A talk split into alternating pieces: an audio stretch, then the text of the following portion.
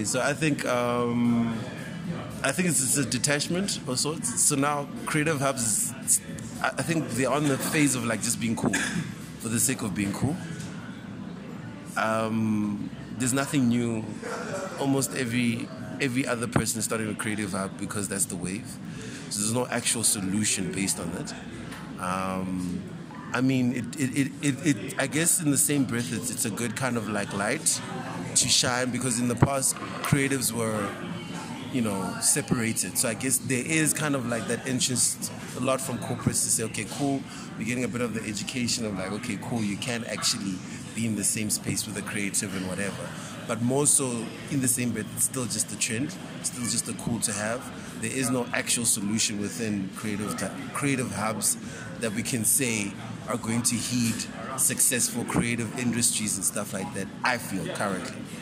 Um, also, I think I say that because we haven't also we've we've we've we've um, kind of like not considered accessibility more than anything.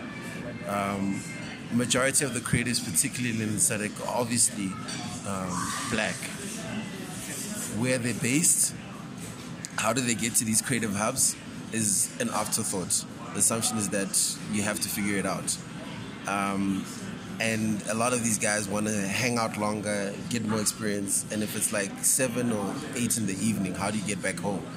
So accessibility is another thing. I guess also data because online hubs also accessibility. Yeah, data as well. Online hubs, like there's there's no there's no accessibility. You know what I mean? You hear about it, but it's like so far away, even in the context of like what you say, online hubs.